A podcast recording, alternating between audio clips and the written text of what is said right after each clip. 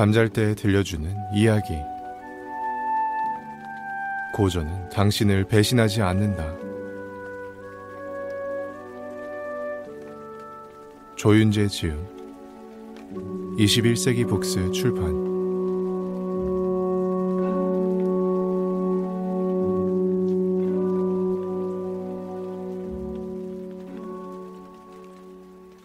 제1장. 버려라. 급변하는 내일에 도태되지 않기 위하여. 공자가 말한 삶을 바꾸는 가장 확실한 방법.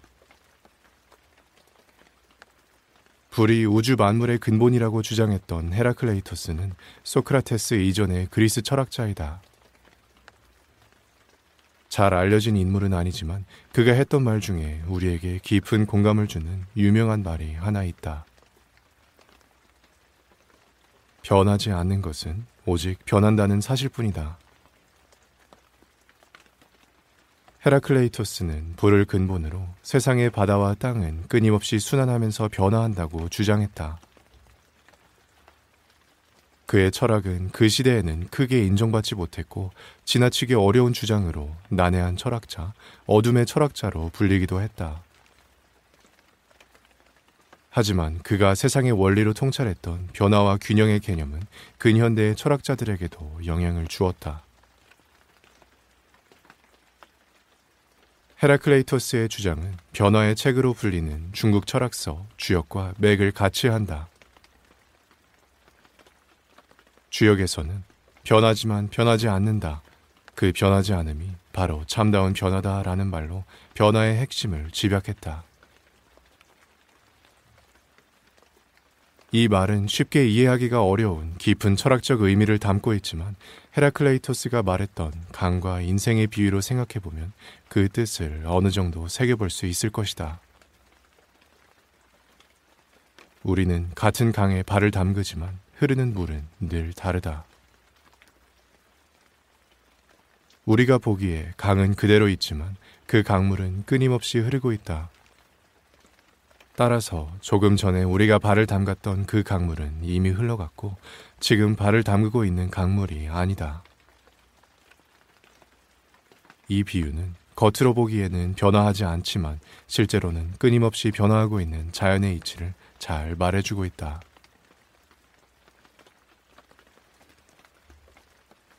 이러한 변화는 우리 인생도 마찬가지다. 우리는 변화하는 세상을 살고 있고 그것을 느끼든 느끼지 않든 스스로 변화하든 그렇지 않든 우리 역시 변화하며 살고 있다. 우리가 스스로 변화해 나간다면 변화를 우리가 주도하는 것이고 만약 스스로 변화하지 않는다면 세상의 변화에 휩쓸려 갈 수밖에 없다. 결국 내가 전혀 의도치 않은 삶을 살게 되는 것이다. 어차피 변화할 수밖에 없다면 스스로 변화하는 것이 좋지 않겠는가? 스스로 변화하기 위한 가장 좋은 방법은 공부다. 진정한 공부는 나 자신이 변화하여 생각이 바뀌고 삶이 바뀌는 것이다. 공부를 통해 그동안 모르고 있던 새로운 지식이 내 머릿속에 들어가면 내 생각이 바뀐다. 내 생각이 바뀌면 세상을 보는 사고방식이 바뀌고 행동이 바뀐다. 내 삶의 의미와 가치관이 변화하고 그에 따라 내 삶도 바뀐다. 공자가 아침에 도를 들으면 저녁에 죽어도 좋다고 했던 말이 이것을 뜻한다. 내가 마치 죽었다가 깨어날 정도로 바뀌는 것이 진정한 공부다. 변신의 작가 카프카는 유일하게 진실한 대화를 나누었다고 했던 절친한 친구 오스카 폴락에게 보낸 편지에서 이렇게 말했다. 우리는 우리를 깨물고 찌르는 책들을 읽어야 할 거야. 만일 우리가 읽는 책이 주먹질로 두개골을 깨우지 않는다면, 그렇다면 무엇 때문에 책을 읽는단 말인가? 자네가 쓰는 식으로 책이 우리를 행복하게 해주라고? 맙소사, 만약 책이라고는 전혀 없다면 그 또한 우리는 정이 행복할 거야. 그렇지만 우리가 필요로 하는 것은 우리에게 매우 고통을 주는 재앙 같은 우리가 우리 자신보다 더 사랑했던 누군가의 죽음 같은 모든 사람으로부터 멀리 숲속으로 추방된 것 같은 자살 같은 느낌을 주는 그런 책들이지. 책이란 우리 내면에 존재하는 얼어붙은 바다를 깨는 도끼여야 해. 책을 통해 현실에 안주하는 자신을 깨버리고 완벽하게 변화해야 진정한 독서의 의미가 있다는 것이다. 여기서 우리는 분명한 정체성을 가지고 스스로 변화하지 못할 때 나 자신도 알지 못하는 다른 힘에 의해 변화될 수밖에 없는 현대인을 그렸던 카프카의 변신을 생각하게 된다. 그리고 그 변화마저도 적극적으로 대응하지 못하고 순응하는 삶을 살다가 파멸하고 마는 인간의 나약함을 보게 된다. 우리는 책을 통해 공부를 통해 스스로 변화시켜 나가는 일을 멈춰서는 안 된다. 스스로 변하지 않으면 결국 누군가에 의해 그 사람의 뜻대로 변해야 하는 삶을 살아야 할지도 모른다. 변화를 위한 또 한 가지는 단 한 번의 이벤트가 아니라 날마다 변화해 나가야 한다는 것이다. 고대 중국 은나라의 명군주 탕왕이 자신의 세숫대야에 새겨두고 날마다 마음을 새롭게 했다는 고사. 진실로 새롭게, 날마다 새롭게, 또 새롭게처럼 변화란 날마다 쌓아나가야 하며 꾸준히 계속되어야 한다. 물론 변화를 결심하고 시작하는 것은 어떤 새로운 계기에 의해서일 경우가 많다. 하지만 그 변화를 지속하고 결실을 얻으려면 날마다 지속해야 한다. 새해가 되었거나 새롭게 일을 시작하면서 변화를 결심하고 머리띠를 두르고 마음을 다진다고 해서 변화는 계속되기 어렵다. 많이 경험해 보았겠지만 작심삼일이 되고 만다. 이벤트성 변화의 한계다. 또 한 가지 제대로 변화하기 위해서는 시대와 상황에 맞는 변화를 해야 한다. 한비자에는 수주대토라는 고사가 실려 있다. 송나라의 한 농부가 나무 그루터기에서 쉬다가 토끼 한 마리가 달려와 부딪혀 목이 부러져 죽는 것을 보고는 기발한 생각을 한다. 죽을 힘을 다해 농사를 짓는 것보다 그루터기에 편하게 앉아 토끼를 기다리는 것이 더 낫겠다는 생각이다. 하지만 당연히 토끼는 다시 오지 않았고 결국 세상 사람들의 웃음거리가 되고 말았다. 농부는 나름대로 자신의 경험을 통해 새로운 시도를 한 것이지만 간과한 것이 있었다. 자신이 했던 단 한 번의 경험을 보편적인 것으로 생각했고 그것이 타당한지 상황에 맞는지를 고려하지 않았던 것이다. 이는 우리도 흠이 범하는 잘못이다. 우리 역시 변화를 꾀한다고 하면서 나 자신만의 경험과 사고의 틀 안에 갇혀 있을 때가 많다. 그 결과는 실패다. 마지막으로 성공적인 변화를 위해서는 완전하게 변화해야 한다. 조금 모양을 바꾸고 방식을 바꾸는 것으로는 진정한 변화를 만들 수 없다. 환골탈태해야 한다. 이 말은 다른 사람의 문장을 본떠서 완전히 새로운 문장을 만든다는 고사에서 유래했다. 하지만 요즘은 낡은 제도나 관습을 바꾸고 완전히 새로운 모습으로 다시 태어난다는 뜻으로 많이 쓰인다. 우리 개인도 역시 변화를 할 때 이러한 환골탈태의 정신으로 완벽하게 다시 태어날 수 있어야 한다. 변화는 낡은 방식을 새로운 방식으로, 낡은 생각을 새로운 생각으로 바꾸는 것이다. 이때 낡은 방식을 남겨둬서는 완전한 변화를 꾀할 수는 없다. 흔히 기존의 방식에서 완전히 탈피하지 못하고 남겨두기 쉬운데 새로운 방식에 확고한 믿음을 갖지 못했기 때문이기도 하다. 여차하면 되돌아가려고 여지를 남겨두는 것이다. 카프카는 오스카 폴락에게 보낸 다른 편지에서 책에 대해 이렇게 말하고 있다. 많은 책이 자신의 성 안에 있는 어떤 낯선 방에 들어가는 열쇠 같은 역할을 하네. 변화란 가둬두었던 자신의 외면만이 아니라 자신마저 모르는 내면의 깊은 것까지 바꿔야 한다. 내 안에 있는 부끄러운 면을 직시해서 성찰하는 단계에 이르러야 진정한 변화를 이룰 수 있다. 그 다음 숨겨져 있는 무궁무진한 가능성을 찾아내어 발굴해낼 수 있어야 한다. 새 술은 새 부대에 담아야 한다는 말이 있다. 껍데기는 물론 속 안에 있는 것까지 모두 속속들이 바꿀 수 있어야 진정한 변화다.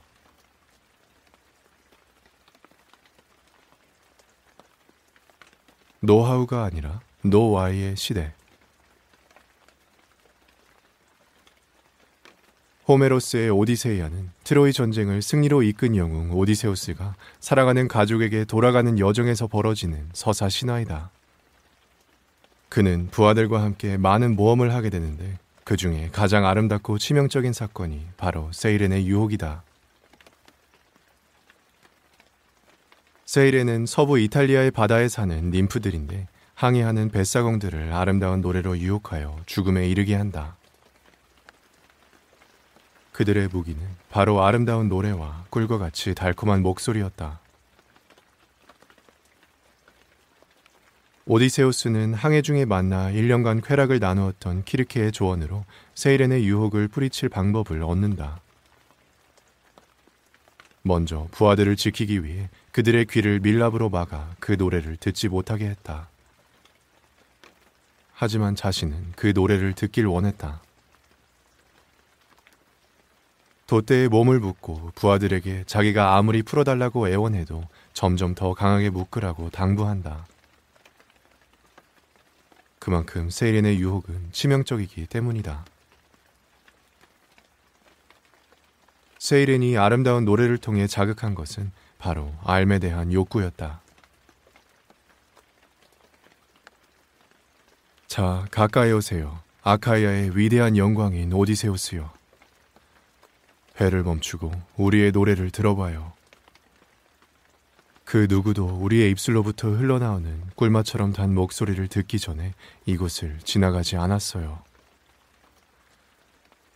노래를 들으면 즐겁고 많은 지식을 얻을 수 있으리라.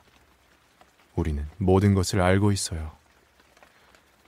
아르지 부인과 트로이인이 신들의 뜻에 따라 어떤 고통을 겪었는지, 그리고 기름진 이 땅 위에서 장차 일어날 일도 모두 알고 있어요.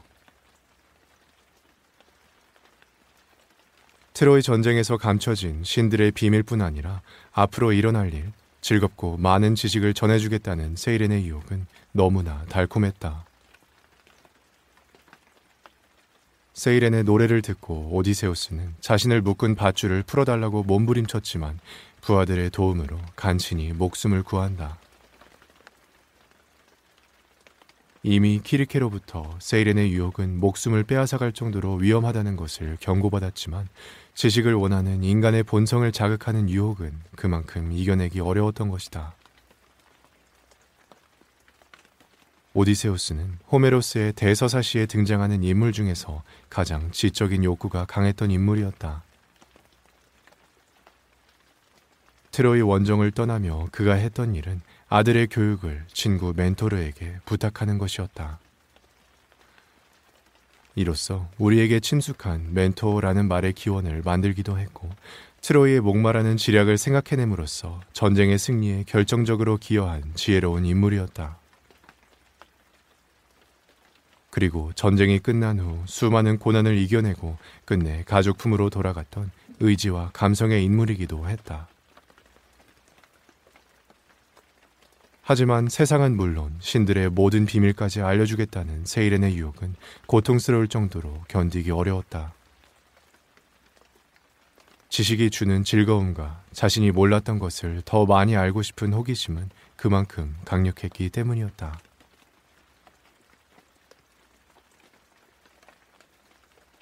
역사상 가장 지적인 정복자를 들라면 마케도니아의 알렉산드로스 대왕을 들 수 있을 것이다. 그는 동방 원정으로 엄청나게 넓은 지역을 정복하였지만 단순히 지역을 정복하는 것을 넘어 그리스 문화를 전파하는데 큰 힘을 기울였다. 진정한 정복이란 영토가 아닌 정신과 문화의 결합이라는 것을 그는 알고 있었던 것이다. 그 결과 동방의 문화와 그리스 문화가 합쳐진 융합 문화, 헬레니즘 문화가 탄생하게 되었다. 그는 역사상 최고의 석학인 아리스토텔레스의 제자였으며 만약 자신이 황제로 태어나지 않았다면 디오게네스와 같은 철학자가 되었을 것이다 라는 말로 지식을 향한 욕구를 보여주었다. 특히 우리에게 잘 알려진 햇볕을 가리지 말라는 그리스 철학자 디오게네스와의 일화를 보면 그는 세계 최고의 정복자라는 권위적인 모습보다는 철학을 사랑하는 한 인간의 모습을 잘 보여준다. 그는 자신이 정복한 지역에 알렉산드리아라는 대도시를 건설함으로써 자신의 통치를 확고하게 하려고 노력했는데 현재 이집트의 제2의 도시인 알렉산드리아도 그가 세운 도시이다. 그리고 알렉산드리아에서 가장 중요한 지적 유산은 바로 그가 죽은 후에 세워진 인류 최고의 도서관인 알렉산드리아 도서관이었다. 이 도서관은 그 당시 인쇄술이 없던 상태에서 순수하게 사람의 손으로 쓰인 약 70만 권의 두루마리가 보관된 인류 지식의 보고였다. 이 도서관을 통해 수많은 학자가 학문에 증진할 수 있었고 그들로부터 찬란한 헬레니즘 문화가 꼽힐 수 있었다. 하지만 이 도서관은 화재와 종교적인 문제로 인해 점차 파괴되었고 최종적으로는 술탄의 명을 받은 이슬람 군대의 대장 암르에 의해 완전히 파괴되었다. 허무하게도 그곳의 소중한 장서는 약 4천여 개의 목욕탕 연료로 모두 사용되었다. 하지만 알렉산드리아 도서관은 2002년 10월 그 당시 있었던 곳이라고 추정되는 장소에 파괴된 지 1600년 만에 재건된다. 비록 소중한 책은 모두 사라졌지만 지식을 향한 인류의 열망은 결코 사라질 수 없다는 증표일 것이다.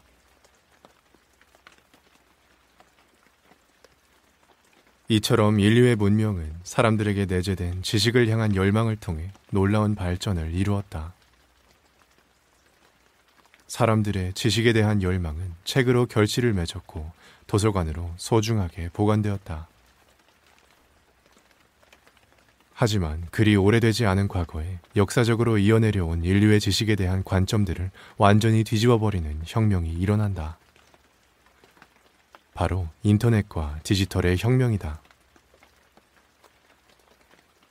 그동안 인류가 만들어온 축적된 엄청난 분량의 지식이 디지털과 인터넷으로 인해 광활한 바닷가에 있는 하나의 모래알처럼 되어버렸다. 그리고 오랜 시간 동안 인류가 만들어왔던 지식은 신화와 역사 속에서 뛰쳐나와 우리 모든 사람의 이야기가 되었다. 특별히 당대에 뛰어난 사람들의 한정되었던 지식의 발견 역시 모든 사람이 참여할 수 있는 공동의 장이 되었다. 오늘날 세상 모든 사람들은 스스로 정보를 만들고 창조하는 역할을 맡고 있다. 이들이 만드는 수많은 컨텐츠가 순식간에 온 세상에 퍼져나가고 또 저장되고 있다. 이러한 시대적 상황에서 우리는 그동안 가졌던 지식에 대한 관점을 바꾸어야 한다. 얼마나 많은 지식을 머릿속에 저장할 것인가가 아니라 어떤 지식을 머릿속에 저장해야 할 것인가를 판단할 수 있어야 한다. 세계적인 미래학자 엘빈 토플러는 자신의 책 부의 미에서 무용지식이란 개념을 세웠다.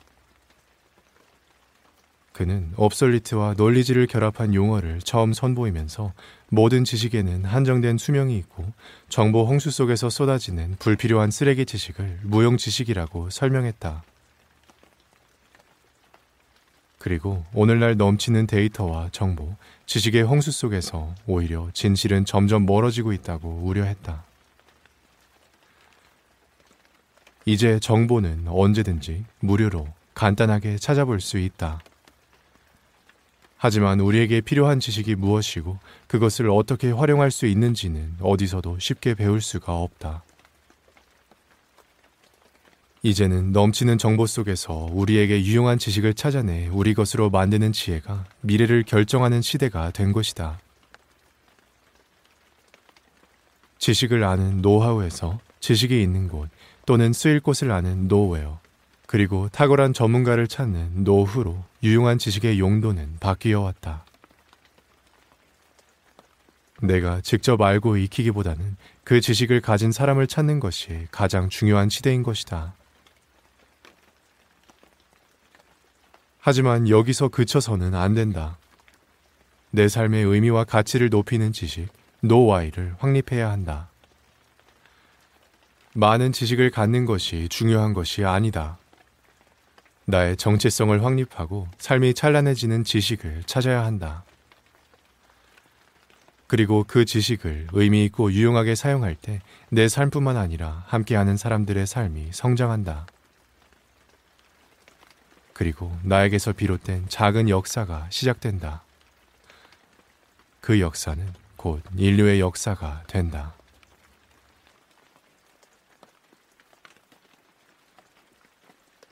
출발선이 달라도 결승점은 같다. 파스칼은 사람들의 무지를 세 종류로 나누었다.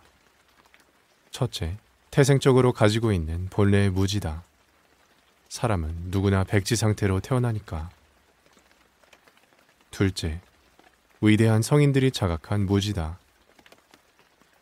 이들은 세상의 모든 것을 다 편력한 다음 비로소 자신이 아는 것이 없다는 것을 깨닫는다. 바로 소크라테스가 깨달았던 무지의 지혜, 통찰이다. 아는 것이 없다는 것을 안다는 가장 현명한 무지에 속한다. 셋째, 본래의 무지에서 벗어났지만 무지의 지혜는 도달하지 못한 사람이 있다. 파스칼은 이들을 두고 세상을 어지럽히고 모든 것을 그릇되게 판단하는 가장 문제가 되는 사람이라고 했다. 지식을 피상적으로 알고 있으면서 자신이 모든 것을 알고 있다고 착각하기 때문이다. 소크라테스가 만났던 소위 아테네 지식인들이 바로 이들이다. 파스칼이 무지를 셋으로 분류했다면 공자는 지식인의 종류를 넷으로 구분했다. 논어 개시에 실려 있는 생이 지지, 학이 지지, 고니학지, 고니불학이 그것이다. 먼저 생이 지지는 날 때부터 아는 사람이다. 배우지 않아도 아는 경지로 성인에 속한 사람이다. 하지만 이들은 자신이 모든 것을 안다고 생각하지 않는다. 다른 사람들이 어떻게 보든 자신은 부족하다는 것이다. 파스칼이 말했던 무지의 지에 도달한 사람이라고 할 수 있다. 그 다음 학이지지는 배워서 아는 사람을 말한다. 배움의 열정을 가지고 열심히 노력해 높은 학문의 수준에 도달한 사람이다. 고니학지는 곤란에 처하고 나서야 배움의 필요성을 절감하고 열심히 배우는 사람이다. 고니 불학은 공자가 최하의 사람이라고 꾸짖었던 곤란한 지경에 처해도 공부하지 않는 사람을 말한다. 이들은 곤경에 처하면 다른 사람을 탓하고 환경을 핑계댈 뿐 스스로 벗어나려고 노력하지는 않는다. 결국 곤경에서 헤어나오지 못하고 최악의 상황을 맞게 된다. 많은 사람이 그 당시 공자를 두고 성인, 즉 생애 지지자라고 우러렀다. 하지만 논어를 읽다 보면 공자 자신은 스스로 부족함을 인정하고 나는 아는 것이 없다라고 고백했던 것을 자주 볼 수 있다. 이처럼 지혜로운 사람은 자신의 한계를 잘 분별한다.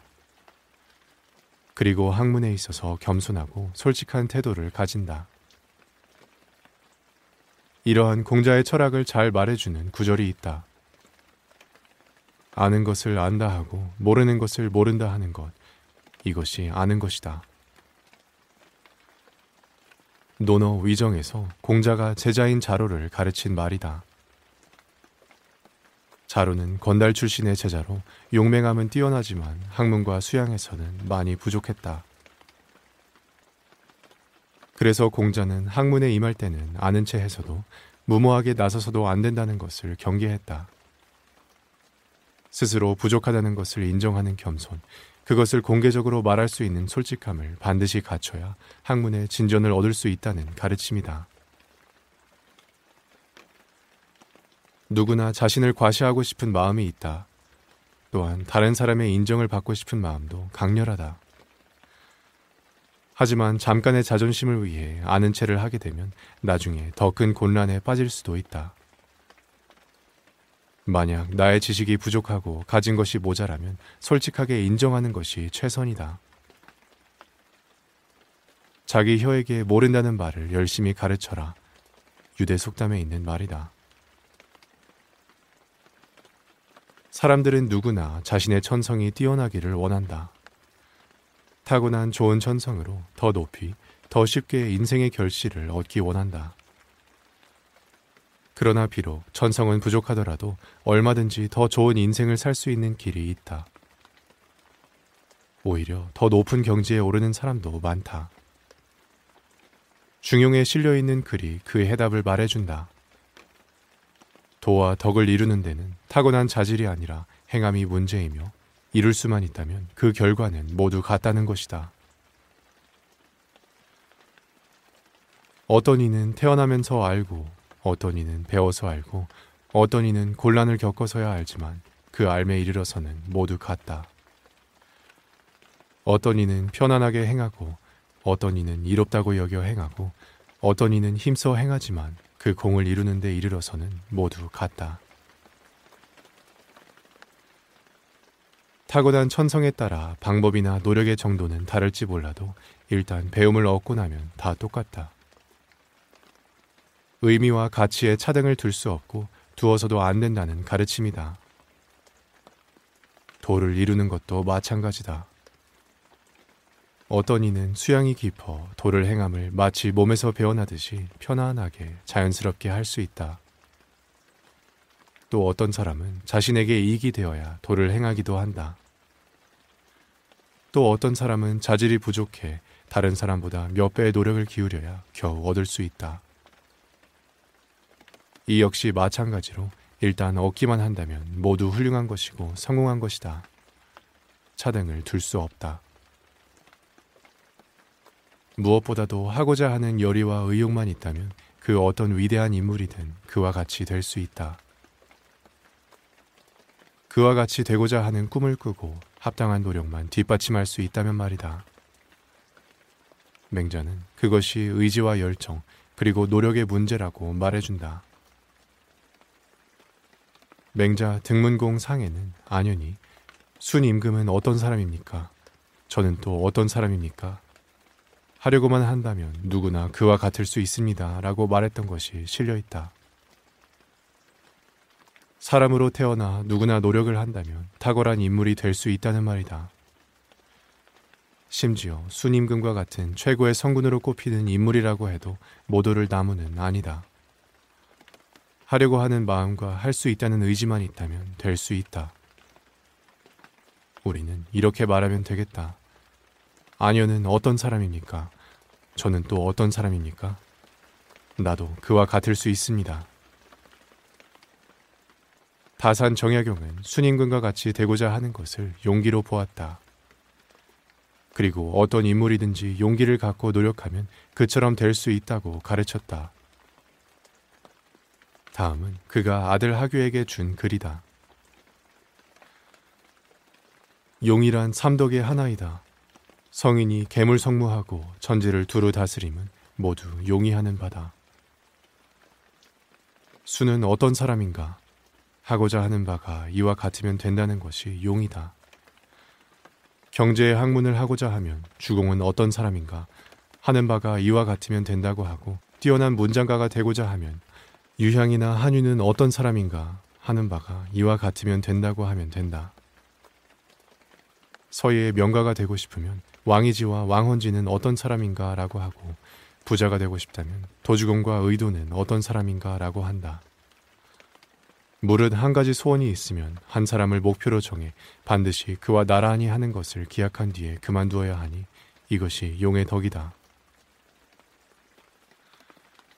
무엇이 되고 싶던 필요한 것은 용기다. 그 어떤 위대한 인물이라고 해도 처음부터 위대한 것은 아니다. 평범한 사람이 평범하지 않은 노력을 쌓아간다면 위대한 결과는 만들어진다. 단지 내가 이루고 싶은 꿈만 명확하면 된다. 분명히 방향을 정하고 따르고 싶은 한 사람을 정한다. 그리고 한 발 내디딘다. 그러면 이미 한 걸음 다가선 것이다.